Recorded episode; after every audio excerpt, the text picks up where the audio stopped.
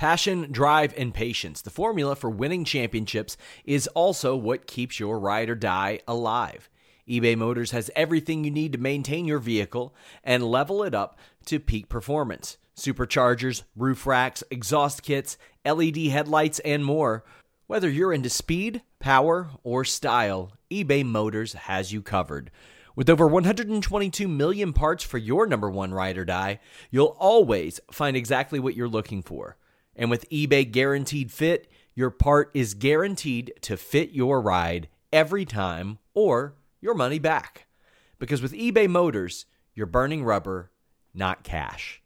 With all the parts you'll need at the prices you want, it's easy to make your car the MVP and bring home huge wins. Keep your ride or die alive at ebaymotors.com. Eligible items only, exclusions apply.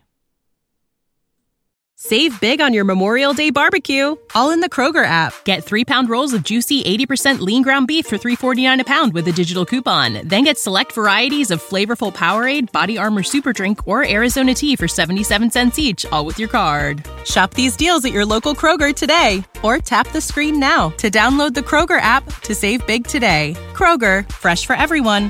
Prices and product availability subject to change. Restrictions apply. See site for details. Welcome, everyone, to The Distraction here on Fightful.com. I am Jeremy Lambert. With me, as always, the great Joe Holbert. Joe, how are you doing today, buddy? The great Joe the Holbert. Great Joe Holbert. Is that a one-off thing? Is that just for the Thursday show? I'd like to know if that's going to be like a regular thing that you throw in there. Stay tuned, Joe. Stay oh, tuned. Oh, wow. You gotta come back Wow. tomorrow and find out. That's an incredible hook. yeah, we're back. It feels like a long time since we did an actual like normal topic show, which is going to be a trend, I think. Right? These are now the outliers, but we actually have topics to discuss apparently. So I'm I'm somewhat I'm I wouldn't say I'm excited, but I'm here and I'm I'm ready for it. Not excited. Come on. Get excited. Wrestling is booming right now. Have you not Yeah. seen the viewership numbers for these shows? Good point. Wrestling is the only outlet, right? Everyone's turning to Vince McMahon, everyone's turning to Tony Khan. So big things lie ahead for the podcast. I just don't know about the rest of the world. So yeah, It's- that's the way. It. It's WrestleMania season. Everyone's at home. There's no live sports, and two million people are watching wrestling, which is somehow less than typical. Yeah, I don't know. At this point, that stuff, I just, I just try not to even analyze it anyway. It's impossible to read at this point, right? You thought maybe they'd like at least stay where they were. Going down was pretty interesting. I mean, people people would rather watch the news. They want to know what's going on with the coronavirus stuff. Like that's what everyone like. No one wants to watch this wrestling stuff. The the thing with I, I didn't want to get into this this early, but Yes. here we go. The thing with these shows is like everyone keeps saying like, "Oh, it's an escape, it's an escape." You know, it's not. Like it's an it's a reminder. Like it's a reminder that no one's there. You're not doing these normal shows, and Yeah. like that's what this is. This is for a lot of people. I have I I feel that this is not an escape at all. So are you telling me that the raw results are not airing on US News out there is that what you're telling me? It's like on the on the bottom of the screen, we're not getting kind of like AJ Styles promo updates. None of that. It's just a separate thing altogether. Okay, it's news to me. To I'm me. I'm pretty shocked ESPN doesn't have WWE results on the ticker. Maybe they do. I haven't watched ESPN in I mean, unless it's live sports, I really don't watch ESPN. But I, I figure they would have WWE on the ticker. I don't know where they're at with them now, but I guess they're showing old shows, which we'll get into. Another hook there. Wow, we're really pulling them in today. Yeah. Anyway, on with the show, definitely. Regular show today, everyone. We've been doing these daily distraction shows less than a week. I feel like we've been doing them for five years, but less than a week. Uh, the daily distraction shows. I appreciate the feedback everyone has given on the uh, Ricky Starks interview. Once again, want to want to thank Ricky for joining us on Monday. If you haven't checked out that interview, check it out on Fightful.com. I have some articles going up from that interview, some some select quotes from that interview that are going to run. Uh, we've been running the WWE March Madness tournament that Joe has uh, put together. The mind of Joe Holbert that uh, got him some heat on on the interwebs there. The first round is over. The second round is open. Everyone can go to Joe Holbert five on Twitter. Check out the the second round. Vote for who you think is the best overall performer. And I'm going to say that, and that's how you're supposed to vote. We all know the truth. You're voting for whoever you want to. Um, Yeah. Yeah, it's been it's been an interesting experience.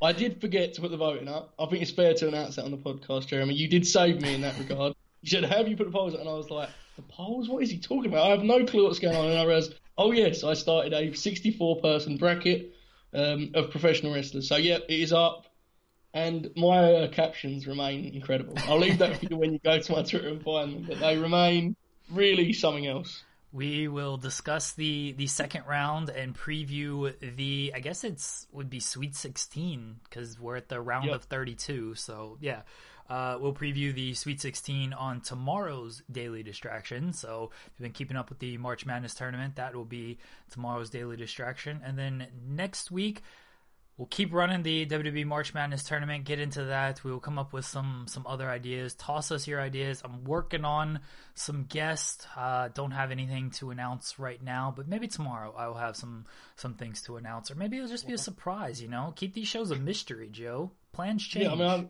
I can't believe how good we are at this this radio thing now, Jeremy. Right? Like we're just going to be leaving them with loads of stuff to look forward to. We haven't discussed anything. We just keep saying stuff's coming. It's great stuff. We're gonna. This is how we're going to fill the hours in these next coming six months. Right? This is how we're going to do it. I, this is, I mean, this is pro wrestling. You know, let's see how it plays out. That that's the, Yeah. that's the tagline. Right? yeah, yeah, definitely. Uh, today we've got a number of topics to dive into from AEW and WWE because nothing else is happening at the moment. Uh, we are going to start. If you've never joined the show, once again, thank you for joining our, our normal show. We do these shows every Thursday at seven o'clock, and we will be. This will be our normal show once things get back to normal, as Joe said, in like six months or so, um, six years. At, at this point, um, with the way things are going in America and all that. Um, we put five minutes on the clock, dive into a singular topic. We pretty much go all over the place on the topic. We pretty much go over the time. The the clock, much like whose line is it anyways, the, the clock is just it's it's there to annoy us and, and go off. The what's what's the what's the thing on whose line line anyway? Uh the points don't matter, something like that. Like Oh, I have no I don't clue. know This sounds saying. like very bad botched television. yeah. completely botched it. Uh, but we will put five minutes on the clock, Joe. Our first topic of the day the Chris Benoit documentary aired on Vice the, the past couple weeks. It was a two part episode. It's online now, it's on YouTube, it's on Vice's website. Um, I don't want to dive into the whole kind of Chris Benoit stuff because that's not something I want to get into. But I, I do want to talk about just the decision, your personal decision, my personal decision to watch the documentary, and just what you thought of the documentary as a whole. Yeah, I mean, I I like the series in general, so I was always going to check out the documentary. But I must say, I'm I'm very much like emotionally detached from the whole thing now, and I I watched it like I was watching any kind of true crime documentary. I know that sounds crazy because I'm I cover wrestling and the amount of it I watch, you think it'd be, but at this point, that's just where I am with it. Um, the documentaries are super well made. I think they got all of the necessary voices. Um, it's yeah, it's a really tough uh, tough topic, but is probably the best job anyone's done at tackling it, I guess. Right? We've got a range of perspectives, and there was definitely it's just an interesting thing to to follow through social media because before I watched it, I was I was on my feed when people were watching it, and it's like no one really still knows how to frame this, right? And not in the sense of why or what. I mean, just like how do you look back on it as his career and all that stuff. So it was it was a weird thing for me, but for me, I just watched it as any documentary. That's the only way I can really deal with it. I, I was fairly similar. Um, I haven't watched anything Benoit since it happened. I I've just kind of removed myself from that. I didn't really want to watch this, but for the for the purposes of this show and just other people saying like it's really good, like you should check it out. I was like, all right, I'll check it out. I, I'm with you. I watched both parts and I didn't have any type of like major emotional reaction to to either part. The the police photos when they were showing that that was a little like oh man okay and and then the ending with uh Sandra and and um David like that was another like all right like that that's kind of tough but I I didn't like it wasn't like a strong emotional reaction. It was just like had I never seen had I known nothing about Chris Benoit beforehand I probably would have reacted the same way to those scenes. Like any type any cr- true crime documentary. Like you see those police photos, you're like, oh man, that's like kind of rough stuff. You see a big reuniting at the end. Like I watched McMillions over the weekend, and at the end of that, the guy comes in wearing the McDonald's outfit, and it's like, oh, that's funny, like that's cute, like mm. stuff like that. Eh, or when the the family reunites at the end, uh, the Colombo family, they reunite kind of at the end. It, it was the same thing with this Benoit documentary, and again, maybe that seems weird because we do cover wrestling and we've followed this Benoit stuff. We've followed Benoit's career and we don't know him, but we're familiar with everything. And yeah. I just didn't have this big emotional reaction to like any of this. Yeah, I mean, it's just, I think when you're as close to wrestling as we are, you just, at this point, you've had to kind of put in its place, right? That whole story and you've read so much about it, even if you didn't intend to, over the years, you naturally are going to just read more about it, hear more about it. So you put it in its own place. Um, it was strange revisiting it in this way. I think there were personalities in the show that got the most emotional response from me just in what they experienced from it, right? Right. Like, you know, you, you mentioned that, and also people like Chavo and stuff like that. But as a story, it's just so entrenched in our minds now. I think we're almost cold to it. It's it's an insane story, and it really is. And a lot of the stuff on that series in general. I mean, sometimes they cover like just general wrestling things, right? But some of the mysteries on there and the, the odd happenings are we we we're so used to them as wrestling fans, we just accept them as part of the weird thing we watch. They're really crazy stories, and this one is that times a hundred. That's really what it is. I think as far as criticisms of the documentary go, and these are very minor criticisms, two parts did not feel like enough. Like nowadays, it feels mm. like any docu series is like six episodes, and maybe that's too long. But like McMillions is six episodes. I think Tiger King is six episodes. Making a Murderer is like six episodes. Like they're all multiple five, six, seven episodes, whatever it is. And I, I think like sometimes that's too much like completely. Uh some of this stuff is way too stretched out. You don't need that many episodes. But for this i don't think two parts really covered everything. And i understand they they didn't want to do like a five part series. But to really get the scope of like who chris benoit was and like his actions when he was in WCW, WWE, like the the locker room stuff, the the bully accusations and stuff, like mm. that that's kind of stuff that maybe needs to be mentioned that you can't really mention in two parts. You just got to kind of get the big things. And I do think they did a very good job of getting just the big things, but because they didn't they only did two parts, you couldn't completely tell like all the minor details that would have painted a different picture of really who yeah. who Benoit was. Yeah, I think that's a a relatively common thing with that pot, with that show because I mean I remember in the Brody one like you get like 10 minutes of background information, right? And in this, you had like a half an episode, 40 minutes, whatever it was. So that's really how they did it. They just extended the first portion of their usual format. Um, but you're right. I mean, if you, I don't know, I have no clue if someone came at this without any background knowledge, what it would leave them thinking, feeling. It. It's a, there's a lot. There's a lot in here.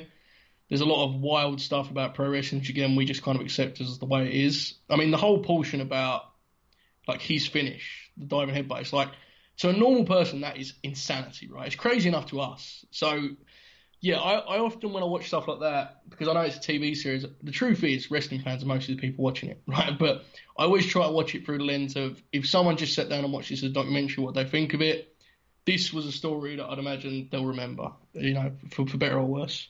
The the other criticism that I know the the makers of this documentary could not help one bit um, was I do think they got pretty much anybody and everybody that you would want. I mean, Jericho, Malenko were very close mm. with with Eddie and Benoit. I, I, they did a really good job with the Eddie and Benoit relationship, like explaining yeah. that and how that really tore Chris up and everything. Uh, they obviously got Nancy's sister. They got uh, David there and Chavo. So they got the the major players. The one person who and it, it sounds like they reached out to Kevin Sullivan. He didn't want to do it. That's fine. And the the other person who I feel could have really added more context, and I understand why he wasn't on there, but William Regal, because even when you know, they they reshowed the Benoit tribute. They said they showed a clip of what Regal said, and Chavo was like, you know, Regal lived right down the street. He kind of knew things that were going on that other people didn't. He heard the disputes and stuff. Like if they could have gotten Regal to really again paint yeah. that picture of who Chris was kind of more outside of wrestling, then it would have added more context. And I get why they couldn't get Regal. He's WWE. They were never going to allow him to do it. Maybe he didn't want to do it, but Regal would have been a seemingly a very important voice uh, to this whole thing. I that you're 100 percent correct because that felt like something an angle they shined a light on, but because of them limitations, they had to quickly pull it off. Right, Right. like that could have been a whole other. I, there's a lot of like theories as to why Regal was that way, which because we're on an actual podcast, I'm not going to like get into. There's a lot of different stuff people have said that you know this guy said that and this, but you're right, making it seem like he knew more about Benoit's behaviour, and then just having to leave that because obviously you can't interview him was a that's just a limitation that unfortunately was inevitable, I guess. Yeah, um, but otherwise, if you if you haven't seen the documentary, look, if you like true crime documentaries, it is it is that. Like, I'm a big fan of these kind of scandal documentaries and true crime stuff and Yeah. things like that. And if I wasn't a wrestling fan, I would probably just check this out and be like, oh, this is an interesting story. If you are a wrestling fan, I imagine your emotions probably range to kind of like me and Joe, where it's just like, all right, you watch it, you've kind of washed your hands of everything Benoit, and that's that. Or it brings up a lot of bad emotions, or you see kind of families reuniting and you're, you're happy about that portion of it. So uh, I, I'd imagine th- there was a complete range of emotions for for anyone who watched that. And if you did watch it, you know, leave us your feedback on uh on our Twitter accounts because I kind of want to know how other people reacted. Like I've seen some stuff on the timeline, but I wasn't really looking for for Yeah. reactions. But now that I've seen it for myself, like I, I want to know how other people felt about this. I do think there's an other end of the scale. I think there is there are some people that are still were, were very much moved by this because of their memories of it and stuff. So Yeah. I think that yeah, that would be interesting to read what people say about it. Uh, let's. We're going to move on.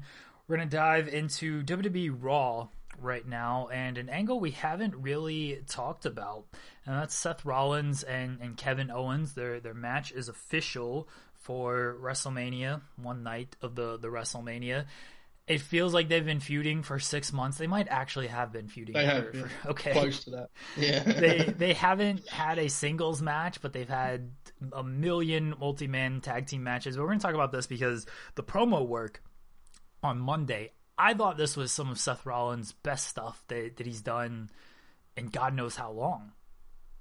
Seth Rollins is a fascinating case study in perception, in the damage and like the impact of being on TV a ton. Because I, I think I tweeted this a while back, but like I couldn't. If you said to me rank the best talks in WWE, I have no clue where Seth is on this list. I don't know if he's actually in a good spot or he's way low. I, he's obviously very talented, right? The guy has great matches, and this proved he can be a very good promo. But it feels like it's an uphill battle for him at this point to make people truly care. The Owens thing is interesting because I think people like Owens and want to cheer for him. When this was going to take place in a stadium, my question was, has this got enough heat to not die in front of a stadium crowd? Right, on a WrestleMania card, a seven hour show, will this not just be 15 minutes in the middle that everyone forgets? Now that that element is wiped out, you know, as we know, um, it becomes interesting to me in the sense of, I don't know, how big of a match is this for the for the audience at home? Is this one of the main reasons they're tuning in? If it is, I've got to believe that this promo is a leading factor because this, as you say, was one of Rollins' best promos, and it also give a whole like character contrast between them that wasn't there before. It was just two guys that kind of clashed. This really painted that picture for you in full and give you more kind of depth to it.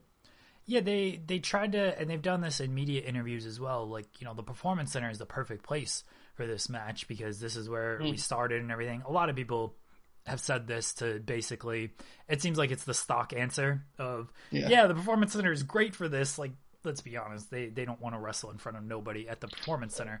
Um, but it it does create an interesting dynamic because, like you said, the if you put this in front of the stadium, they've been wrestling, they've been feuding for so long. I just don't know how good it's going to be, how it's going to work. But at the performance center, you can do a little bit more.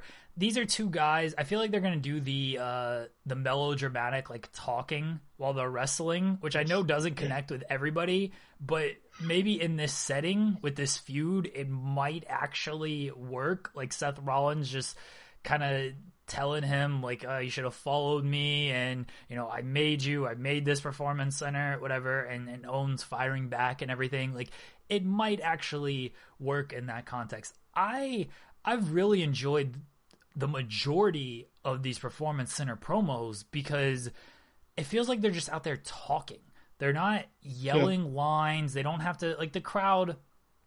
The crowds make wrestling. A lot of the time, the crowd with their what chants and their just kind of all over the place reactions or their CM Punk chants, whatever it might be, like it, it can get in the way of a good promo. And a lot of that is because WWE has booked the way they have and the crowd is just reacting to that. You don't see this in, in other places. But yeah. at the same time, when you take that element out of it, like these guys are cutting some really good promos. Especially ones like this where you have someone to actually talk to, right? Yeah. It's difficult when you're just in the middle of a ring with a microphone. It's like that's a weird setup in general. But when you but when in this case Rollins and Owens, the crowd wasn't necessary because Rollins was talking directly to Owens and he was circling him, and that was all great. Seth is the part of, is the side of this coin that interests me because, and again, it's silly to even look ahead with the way things are going, but you, regardless of which way the rosters shape up at this point, it feels undeniable that Owens is going to be one of the top baby faces because he's one of the only baby faces they have that people generally consistently like. Rollins is interesting to me because this, I wonder if this act is leading him straight back to the top of the card whenever things get back to the way you kind of expect them. You hope they will be. Um, or is he going to kind of be like a a mid uh, not a mid carder but a, a heel that you slot up and down the card if that makes any sense like I'm interested in that because let's be honest like at WrestleMania last year that was his coronation right? And then he got another coronation at SummerSlam. You fast forward a few months and I'm just intrigued to see where he falls in the totem pole. Owens I think is Owens and he's going to be a central babyface regardless. Rollins I'm interested to see how that pans out. Well if Seth Rollins isn't your top heel on Raw, like who is it? We we all assume that Drew McIntyre is going to win the title. Maybe they hold yeah. off on that because they don't want to do it in front of an empty arena. Who knows? Um, but we assume Drew is going to. Let's say, for, for argument's sake, things are are normal. Drew gets his coronation. Like, who's your heel to challenge him after that?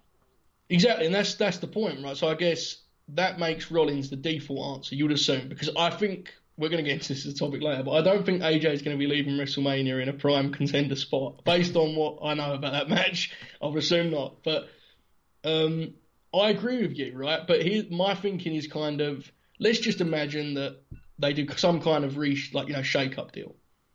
Is Rollins in a position where whatever roster you put him on, he's either the top heel or second top? He might be, right? I just don't know because he's been literally tied to one guy since turning. So it's going to be really interesting. I agree with you. If the roster stay as they are, he has to be Drew's first opponent, assuming Drew wins. Um, and that's a fine choice. That's a fresh match, as far as I know. Maybe not. Maybe with this side anyway, this alignment. But yeah, that part interests me, especially with the faction and if there's some kind of end game with Buddy Murphy. I have no clue. But yeah, that that part will be something to watch. I think. I think this. What What's weird is um, the AOP suffered the injury, and had things stayed normal, who knows where they would have gone with that? Because I don't think they're just putting one AOP member out there like by yeah. himself w- without the other one. And then, so does Rollins get a new tag team off of that? Now with uh, what, what's a, WWE's calling it like extenuating circumstances is the reason for all of this stuff. Um, yeah. They, they won't say coronavirus. Um, but because of all of this that's going on, now that buys them potentially time. You mentioned the draft, and this is actually something to, to real quickly touch on because there's nothing been confirmed. This is an easy way to fill weeks, of, uh, at least a week of television without yeah. having to like run anything live. Is you just do a draft episode of Raw, a draft episode of SmackDown, shake up the rosters, whatever, and you don't have to do like any type of live stuff because it could come to that. I agree. That's an interesting part of like, do you think they need one already? Do you think I, I, don't see a ton of fresh things waiting for us. I feel like they might need to not a full one of them ones where they switch the whole roster. That never, that never works. Just like a couple top matchups, I think they could switch definitely because I don't think there's a ton of stuff waiting on the other side of WrestleMania. Uh, let's let's quick let's move on to you mentioned it just a few minutes ago. AJ Styles, yes. you don't see him coming out too well after WrestleMania. On Raw, they made it official a boneyard match yes. between him and the Undertaker. What what is a boneyard match, Joe? immediately my mind went to the classic with um, Vampiro and Sting that took place in the graveyard. Yeah, that was the there. graveyard. Yeah, yeah. Yeah. No, I don't know if that's going to No, be they the had they did they did Vampiro and Sting. They did Vampiro and the Kiss Demon. True. Yeah. That one I was think- I don't know. I know Sting chased him into the graveyard, but I don't think it was a match. no. They I yeah they did Demon Kiss had an Vampiro. actual match. It was Vampiro and the Kiss Demon in the graveyard match, and like you won by like coming back to the arena or something. It was it's this really like wacky wacky thing. Yeah, I want to make it clear when I said that about AJ Styles, that wasn't a spoiler by any means. That was me assuming that the Undertaker is not going to use a bone lose a boneyard match that I think will be shot like a like cinematic masterpiece. That's what I assume, Jeremy. I'm, I think you're going to get some wacky stuff out of this. I hope so. I, I really hope so because I mentioned this on Twitter. Like people are saying, oh, they're gonna shoot all of these matches like movies and stuff. It's gonna be like a Michael Bay wrestling film, oh, God. essentially.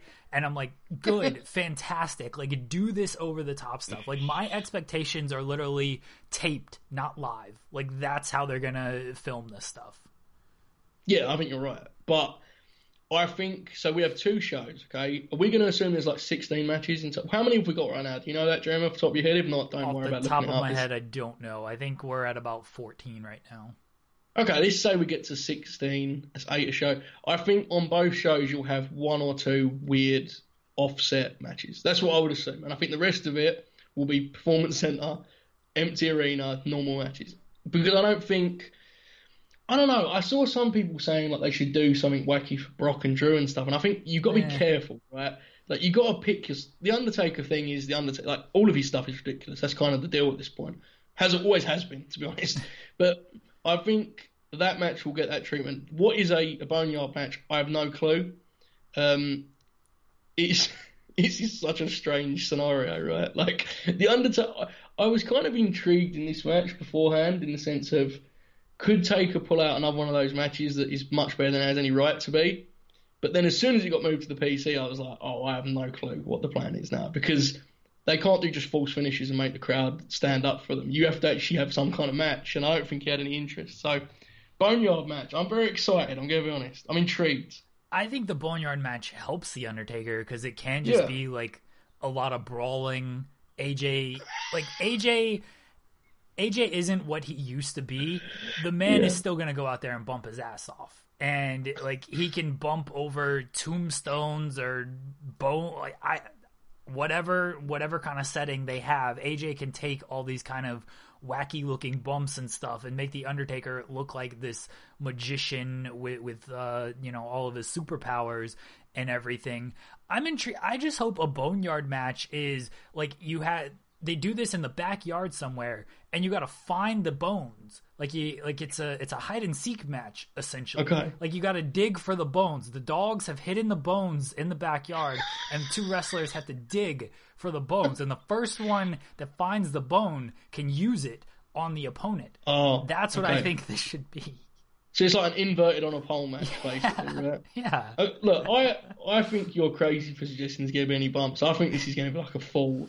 Like I just, I've in in my head, I see this being like um, something akin to the deletion matches in its own weird way, where AJ Styles turns up to some form of like graveyard. So, I don't know how they're going to frame this. I have no clue. I see Undertaker's arm coming through a grave, and then something wacky's going to happen. He's going to choke. He's going to tombstone, and then like Mike Chioda will just arrive and count three. That's what I think is going to happen. Because the thing is, there's no, there's no like, it's not like AJ's going to have to walk out in front of a Raw crowd the next night and be like, "Yeah, I lost," but no one's going to remember this. This is all just an anomaly. Enjoy yourself, guys. Don't make anyone fall over. I don't care about that. Just do the match. Have fun. No, AJ AJ is gonna go out there and take at least yeah, he's gonna he's gonna take some bumps in this thing. I'm I'm telling you. I hope it's like um I don't know if you've played WWE 2K20. I don't think anybody No. like actually has and enjoyed it.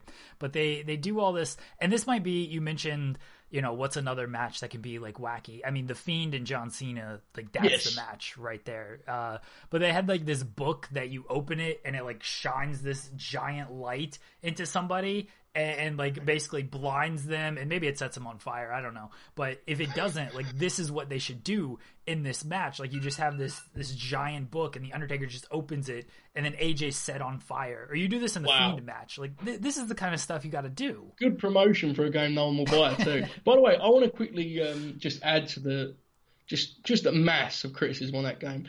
Uh, a few weeks ago, they, they released this Southpaw Regional Wrestling thing, right? Yeah. I, I saw this, and I was like, okay, this game's super cheap.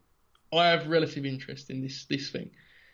Unless I'm mistaken, like Gallows and Anderson's characters aren't even in the No. Southpaw Regional. No. How incompetent! this is literally their shtick. They've been doing this thing for years, and they turn it into a program, and now I have to get like Sasha Banks. She's not even on the show.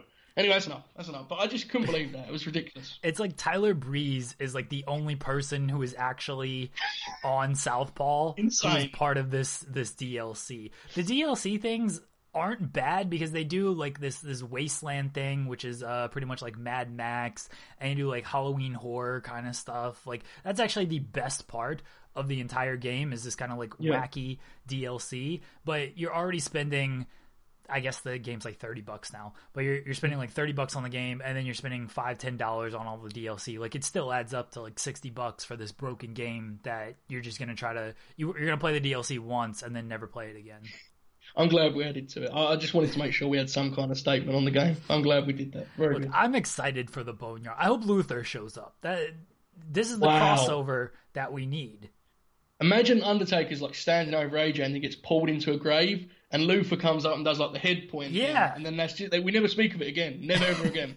It was just a little moment for us to enjoy. That would be incredible. Uh, we know WWE is booking based on this show, so Actual. Yeah, ma- 100%. make it happen. We we need an appearance by Luther. Uh, you mentioned it just a just a second ago how we don't have WrestleMania spoilers, and maybe we should have led with this so people weren't like, "Oh God, they're out here spoiling the show." We don't know WrestleMania spoilers. This is our next topic, actually. Joe, do you even want to know WrestleMania spoilers?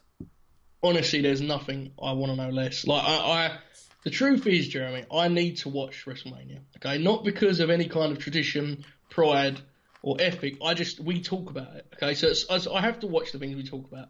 Other than certain promos that we've spoken about in recent weeks, WrestleMania, I'm going to have to watch. Okay, watching an empty arena show that over two days will span about eight hours is a task for me. It's a challenge. I'm looking forward to it. I'll beat the challenge. Making me do that, knowing the results of matches, is like that's the next level unfair. I'm ve- I'll be very upset if look. It's fine if they get spoilers, but just don't be like haphazard with them. My fear is that someone's just going to drop these things out there and it's going to be on my timeline. Like, that's the last thing I want to see. So yeah, I don't want spoilers.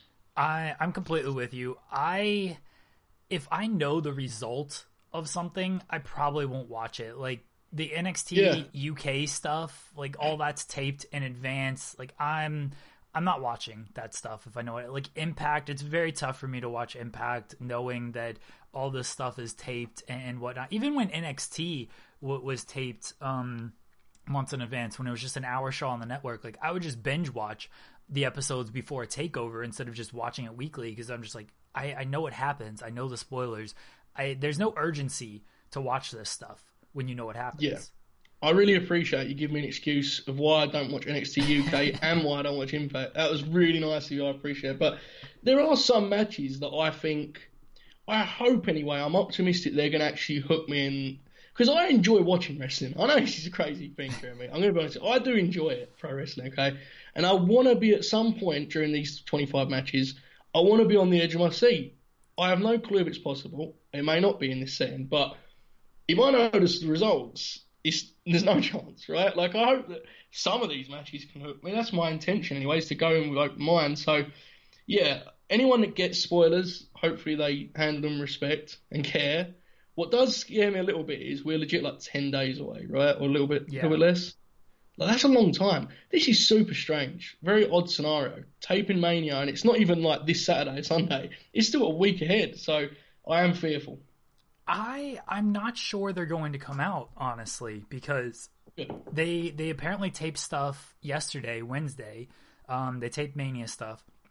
They apparently taped like SmackDown, NXT, Raw stuff over the weekend and Monday and Tuesday, and like we haven't heard anything about those shows. Like I don't know what's going on on SmackDown mm. on Friday, and apparently that's all that stuff has already been taped. So True. I I don't know because it's such just a a tight group of people. Like they can't have more than like ten people or so shooting yeah. these matches like there for these matches and stuff. I, would imagine not a whole lot of people know uh, the the results in the first place, and so when you've already when it's already down to ten people, you can pretty much snuff out who potentially leaks it. And I don't know if anybody wants to like run that risk of just leaking anything like that. Honestly, at this point in the game, spoilers are probably not a danger. The biggest danger is someone posting something on Instagram. I mean, there's a lot of people on this show, Jeremy. And sometimes I love pro wrestlers very much, but sometimes they're not very good at social media. All it takes is one astray story, and next thing you know, we've we've got a whole different WrestleMania. Or I think we mentioned it at some point about like taping different endings. That could be an incredible, incredible choice. They could just I, pick any of them. I hope they do this. I hope they do the the ending thing and then they don't tell like imagine Drew is like, all right, they tape an ending where he wins, they tape an ending where Brock wins, and like Drew doesn't know, and so he's just sitting at his house on it, yeah. yeah. on Sunday, and he's just like, why? Like he's hooked. He's just yeah. totally hooked to this. Like, oh man, which ending are they gonna go with? Like, I am interested. Like, do you think we're gonna get?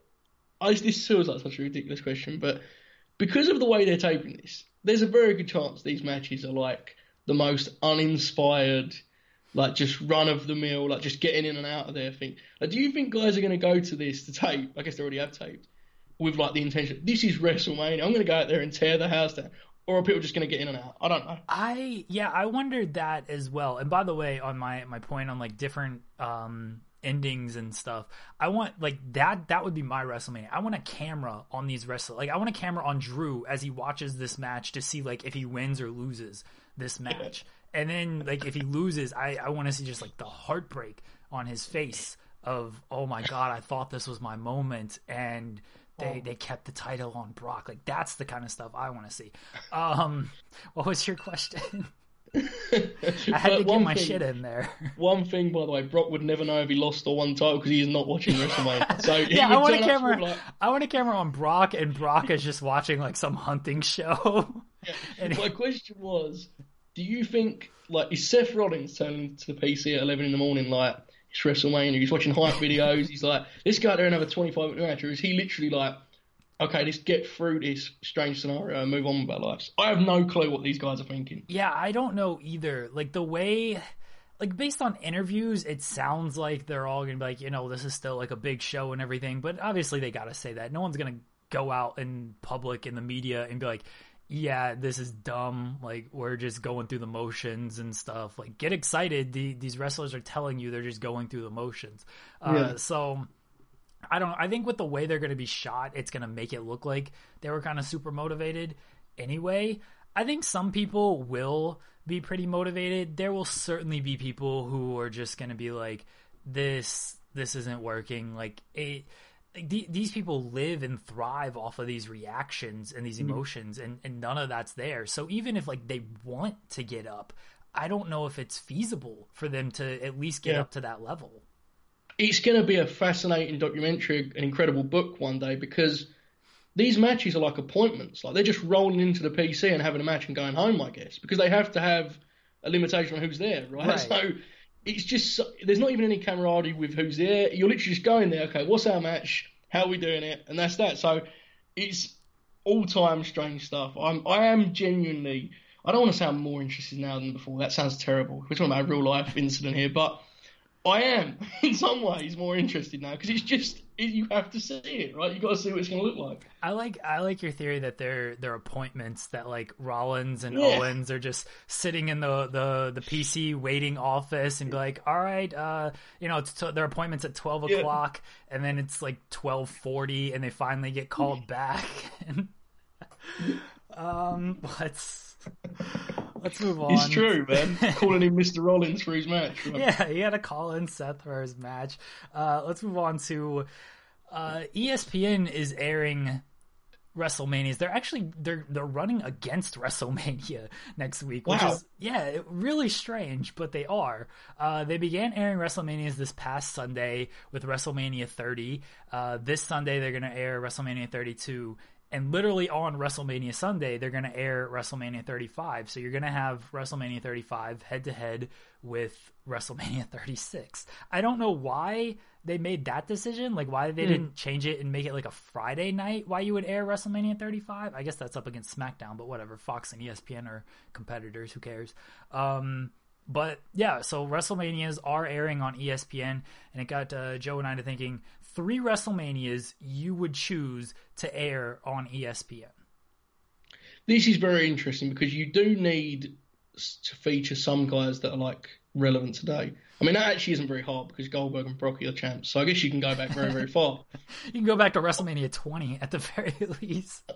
My intention is by the end of this segment, Jeremy, we're going to have a collective three. We're going to have come to come to unite on three WrestleManias. Okay. Can we lock in WrestleMania 17?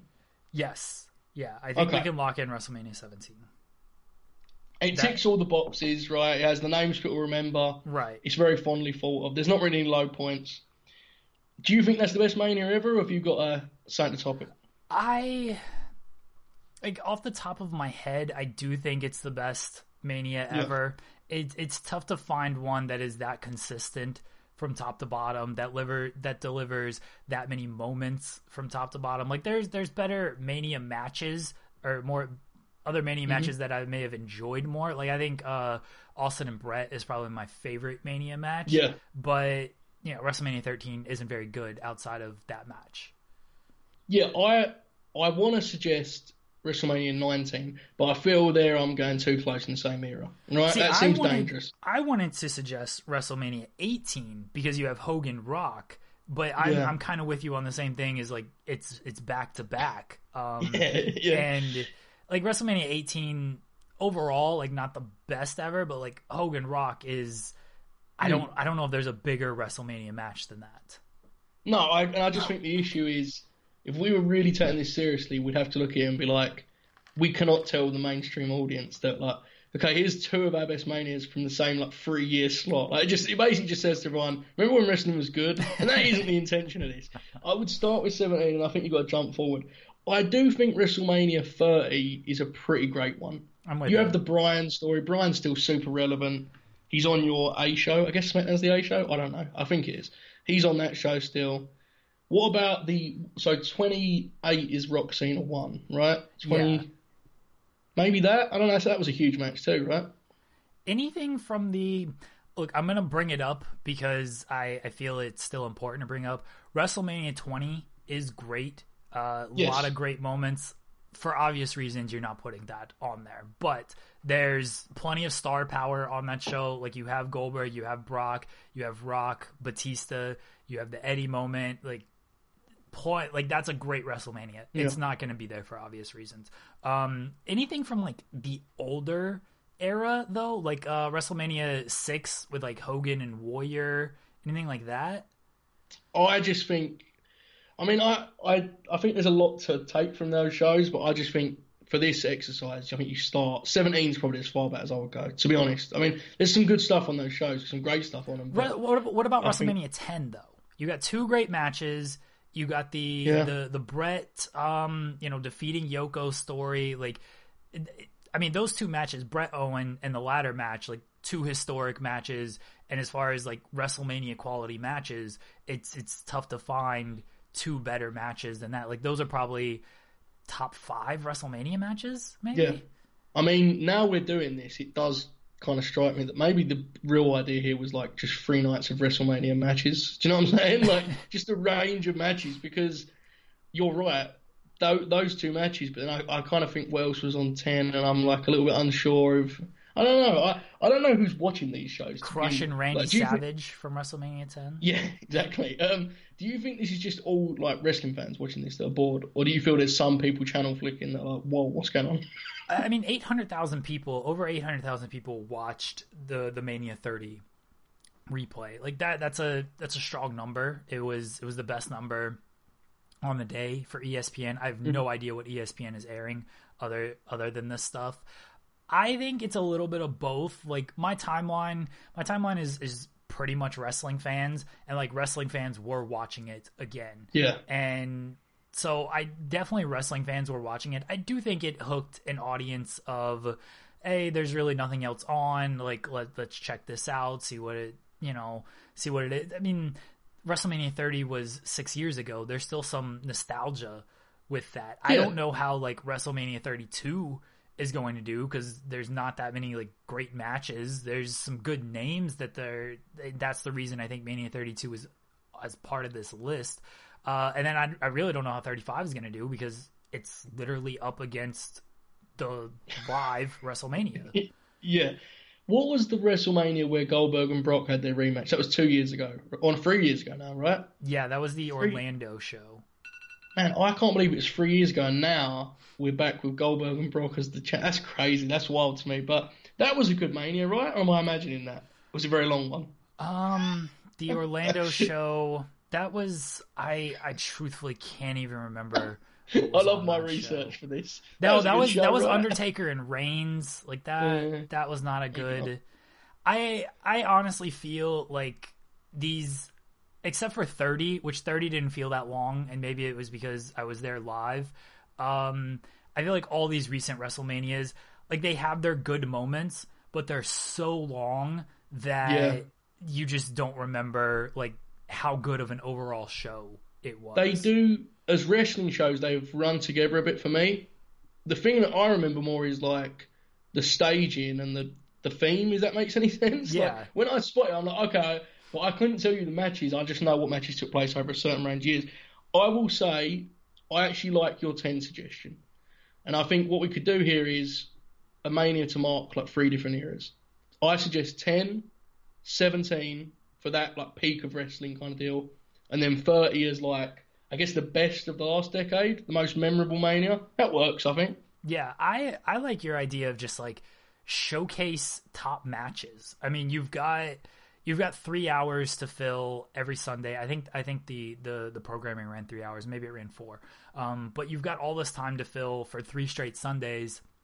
You have thirty five years worth of WrestleMania matches Yeah. to choose from. Like you, you start at one, you do like the the uh from from one, you do the tag team main event. You, you pick stuff from two, you pick stuff from three. You know, you do Hogan Andre, you do Savage Steamboat, mm-hmm. and like you just show like you just highlight great WrestleMania matches, great WrestleMania moments over the Yeah. course of of its entire history. I mean, I think the the information you said there about it being on at the same time as the actual mania is interesting because if you were just looking at this purely as a promotional tool, you would take all of the featured figures on this year's mania and pick out spotlight matches of theirs, right? But clearly, this is just filling content. Yeah. Like, that is what it is. It's not a promotion. So in that case, yeah, I mean, you're right. That would probably be the best way to do it because every mania, man, every wrestling show has a low point, right? But manias, of course, they do. That's that's kind of intended. That's the way the roller coaster goes. Just the way it works. We're gonna move on to so we decided on 10, 17, and 30 are three Yes, that we three eras we covered there. That's very good. Very strong showing from us, Jeremy. Proud of that. Uh, we're gonna move on to NXT. NXT was last night, and I guess kind of the the big announcement that was made earlier in the week. We we knew it was coming when they moved Mania from the stadium to the Performance Center, and then it was said Takeover would not go on as scheduled. They didn't really give an update on what would happen. We found out this week that essentially the matches that were going to be scheduled for Takeover are going to air over the coming weeks on NXT television. Joe, what do you think of sort of the stuff that happened on NXT last night and this decision to proceed with essentially weekly Takeover matches? It's it's fine. I, look, this this whole I think we've said now a million times over. This brand is an interesting experience for me. I have ups and downs. I this week's show, I have to say, I'm a big fan of using NXT as like a case study. Last week, no matches, ratings down. This week, let's do every match humanly possible. Let's do Tyler Breeze, Austin Theory. Let's do a Killian Dain squash match. Let's do it all, Jeremy. Let's just get every match and let's see what people like. That was interesting to me. Good choice. I really like the segment with Ciampa and Gargano and their dad, and him giving them permission to fight again. That was terrific. Um, the decision makes sense, right? You can spread it out, and that gives them I mean, they've probably already taped all of those matches or are about to, so that gives them locked in a certain amount of stuff to air live, not live tape, but um, it's fine. I I genu- generally struggle to get too interested in, in this, and the empty arena element doesn't help it any. I mean, I know that a lot of people have a problem with NXT just being like, oh, Full Sail's so small and it's darker, but still, in my priority list, if I'm watching empty arena shows, it doesn't help NXT any, right? Like I already have to watch Raw and SmackDown in this setting. Now I'm watching Austin Theory. It's very tough. No knock on Austin Theory, but it's just a tough setting. It's difficult. I wonder if Mauro is going to do the takeover matches because I think it's been good that he hasn't been on these shows. Like Mauro is Mauro is Mauro, and you either really enjoy that style or you you don't. I think with no audience, it would be very tough to enjoy that style. Yeah, I think you're right. I what did you? So I kind of have like stepped away from this Gargano Ciampa thing. Is this intended to be Shades of Grey? Because it seemed to me like Gargano is just the heel. I have no idea.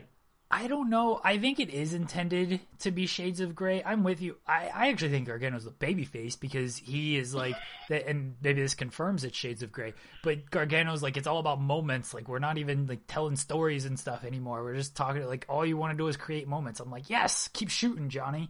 Um, like I, I think he, I think it's Shades of Grey stuff. I'm fine with it. I really hope this is the last time that they wrestle because I feel like they've been, and I get why they kind of came back to this. These poor guys, like, they want them to have this mania moment.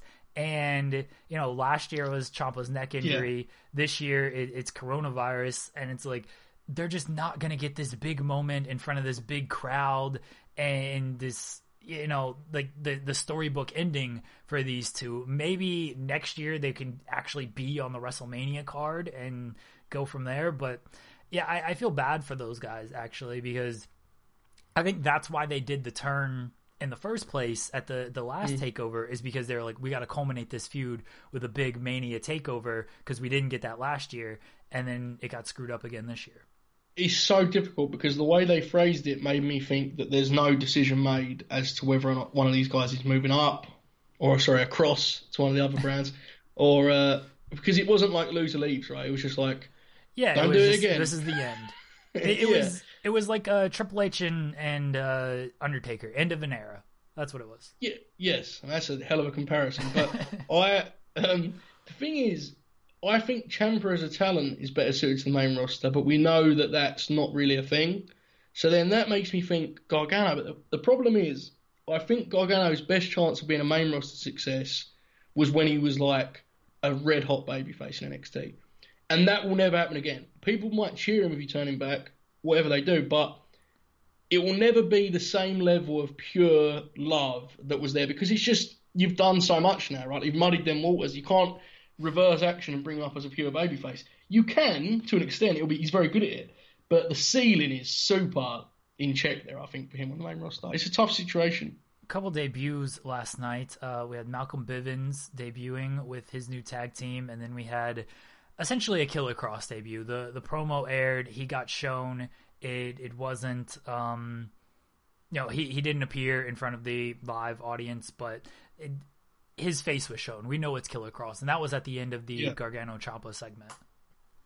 Yeah, I, I'm actually interested about Bivens because I'm very much uneducated. I know people are super excited and have been for the longest time, and I've just been waiting to see him on NXT TV. And obviously, like it takes a long time. Managers and stuff, it's very different now. It's a very strange time to be a manager, but I'm interested to see how he does. Um, I've seen very little just from like when he was with Moose, I guess, in Ring of Honor a, few years back. So outside of that, I'm most uneducated.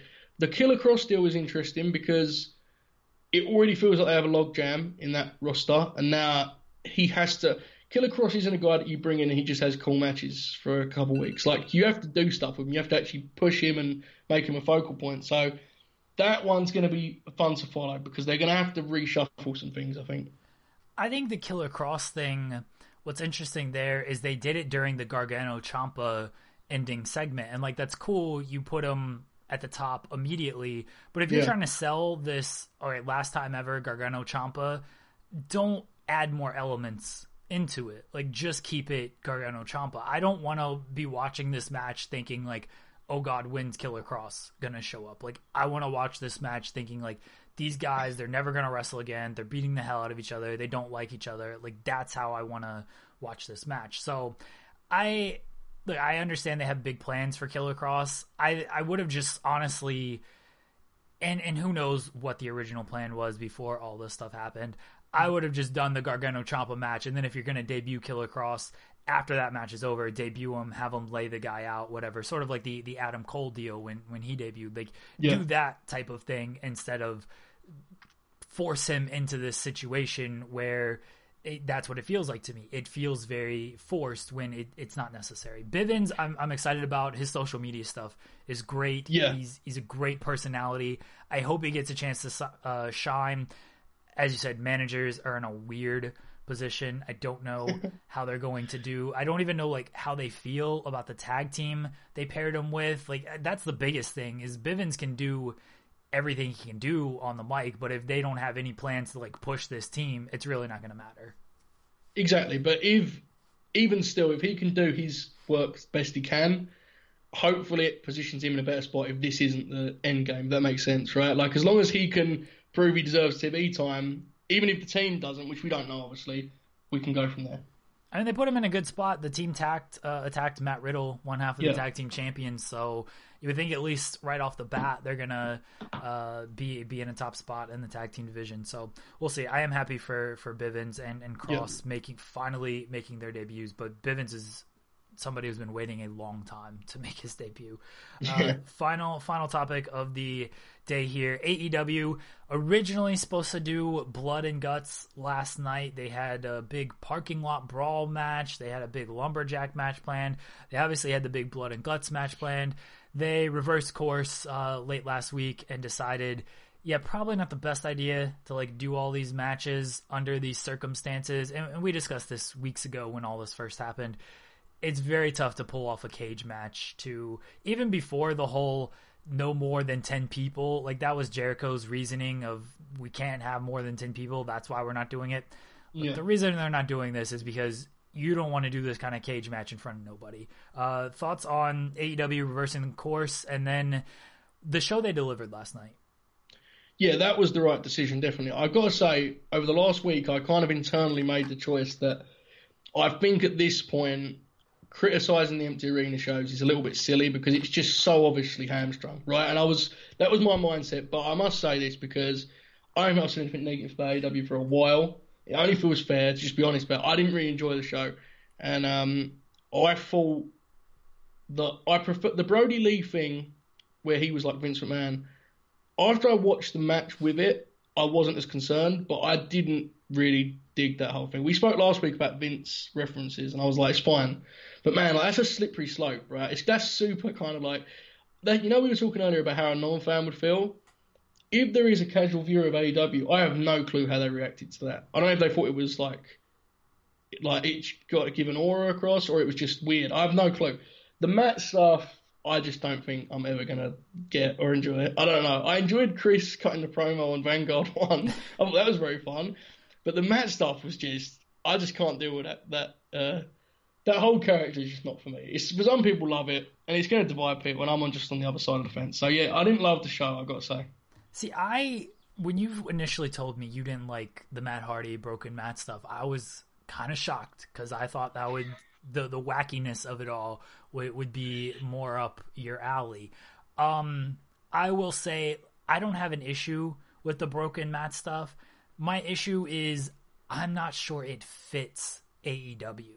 Um, the, yeah. the, the the teleporting stuff last night, like I listened to Matt Hardy's interview with, with, Chris Jericho, and he's explaining, and I may have talked about this on a on a daily distraction show. I don't recall, um, but he, like he's explaining his character, and like he he has all this background information. It's like, wow, you put a lot of detail into this, and like this is very deep and everything. And I'm just like, how many people are actually going to get this? Like, how many people yeah. are going to like connect with I'm 3000 years old and like I can teleport and stuff like eh, how how many people are does this appeal to and when I think of AEW like I think of you know they present it as a sport as much as possible. And this is where I don't think the Matt Hardy stuff fits. Is that teleportation is is not a sport. Like you're not you're not teleporting in sports. I guess yeah. I guess Tim Duncan put hair on Manu Ginobili's head, and that's the closest thing to like magic we've seen in sports. But it, it you know, th- this stuff doesn't really.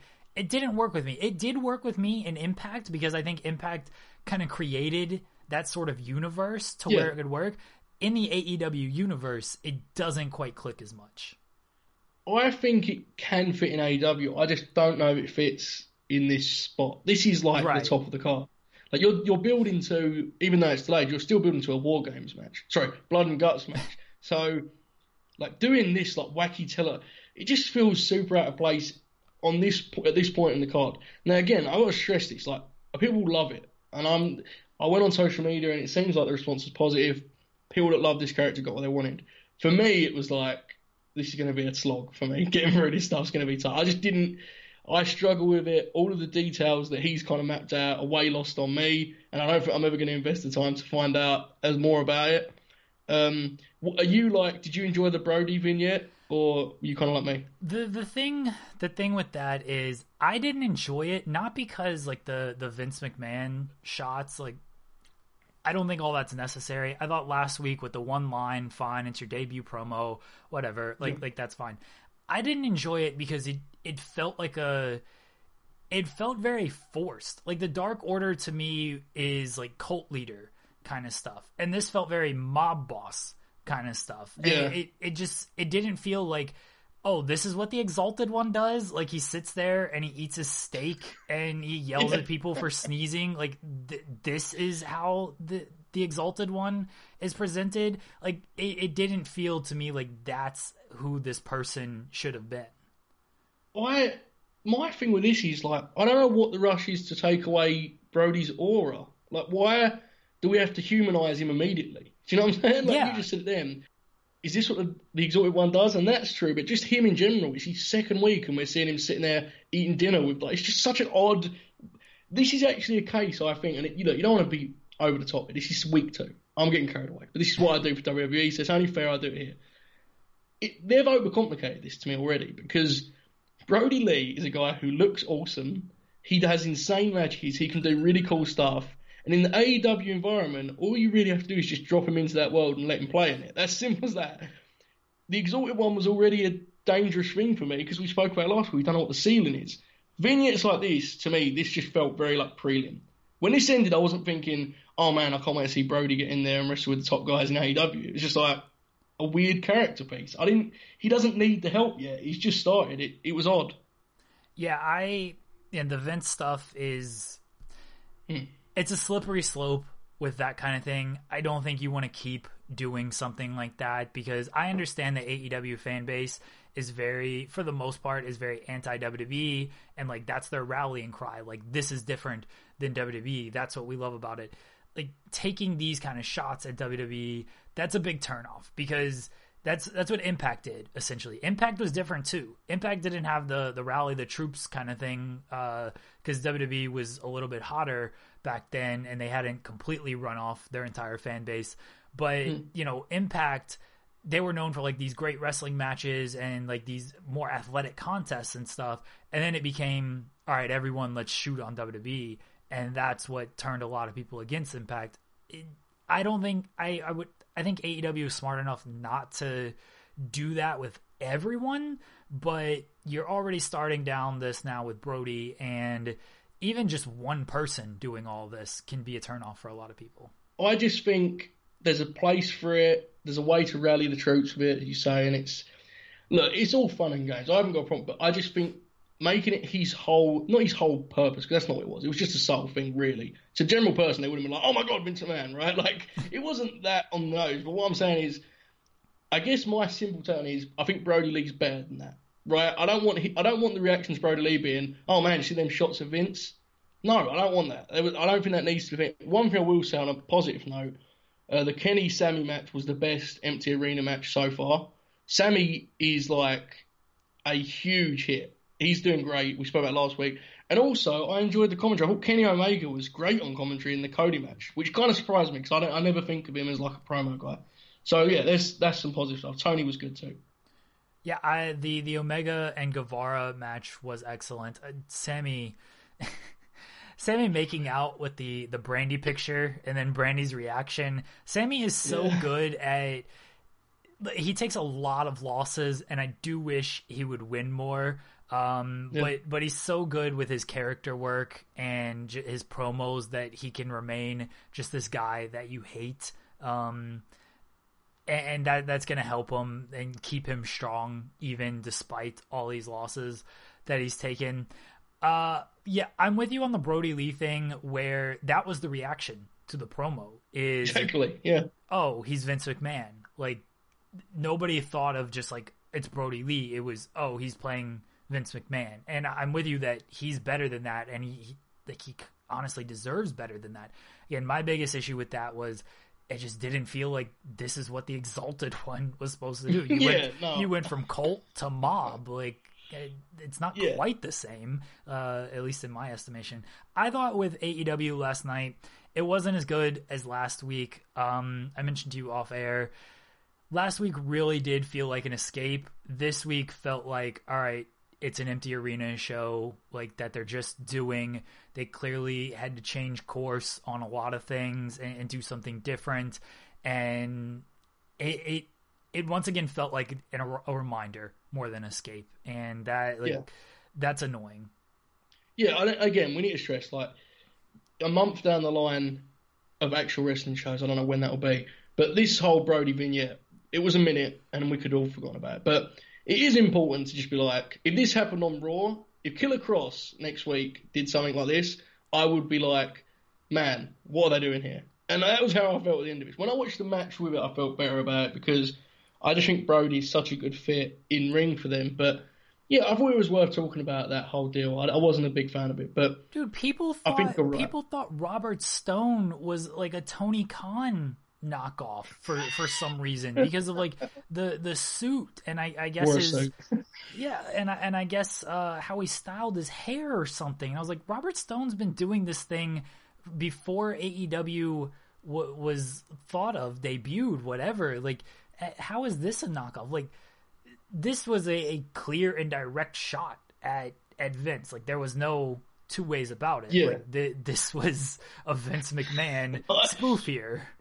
I just want if anyone out there watching this didn't know, like, didn't get that Vince thing, and you just watched this wrestling segment, please tell me on social media what you thought of it. Because I have, honest to God, I have no clue how it came across to a normal human. Because I'm so warped with the Vince stuff that I was just like, oh, Vince shot.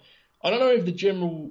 I have no clue, Jeremy. I'll be honest with you. I have no clue. I didn't like it, but it is what it is. I'm interested because, like, again, this is the AEW fan base. Like, we don't like WWE, so did they think this was cool? I'm gonna show this segment to my wife, and I'm gonna see because she doesn't know about Vince McMahon's sneezing habits or steak eating habits or anything like that. So I'm just gonna show it to her and be like, "Hey, what do you think of this?" And I'll yeah. get her reaction and I'll report back on tomorrow's show. There's another hook for wow. tomorrow's show. I'll report back wow. on tomorrow's show and and see what she. I'll let everyone know what she thought as a casual viewer who's not in the bubble. What she thought of this Brodie Lee segment.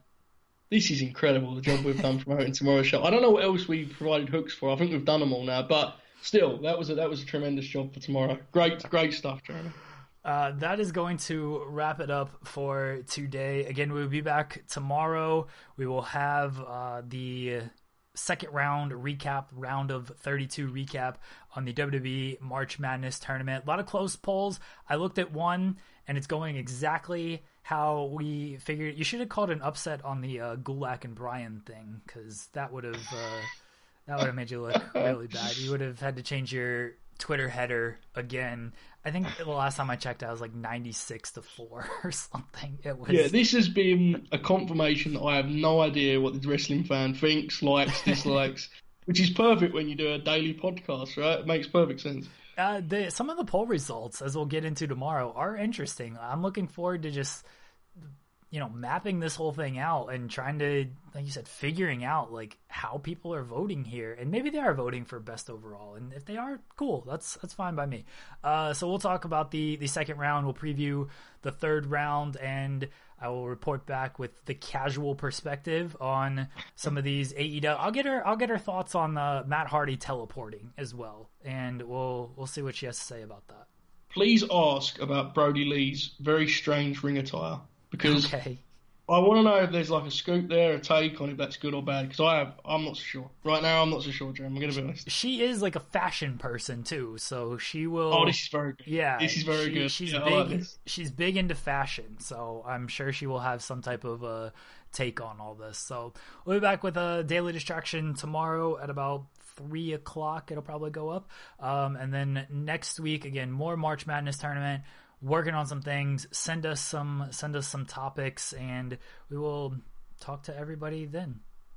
Save big on your Memorial Day barbecue, all in the Kroger app. Get three pound rolls of juicy 80% lean ground beef for $3.49 a pound with a digital coupon. Then get select varieties of flavorful Powerade, Body Armor Super Drink, or Arizona tea for 77 cents each, all with your card. Shop these deals at your local Kroger today, or tap the screen now to download the Kroger app to save big today. Kroger, fresh for everyone. Prices and product availability subject to change. Restrictions apply. See site for details.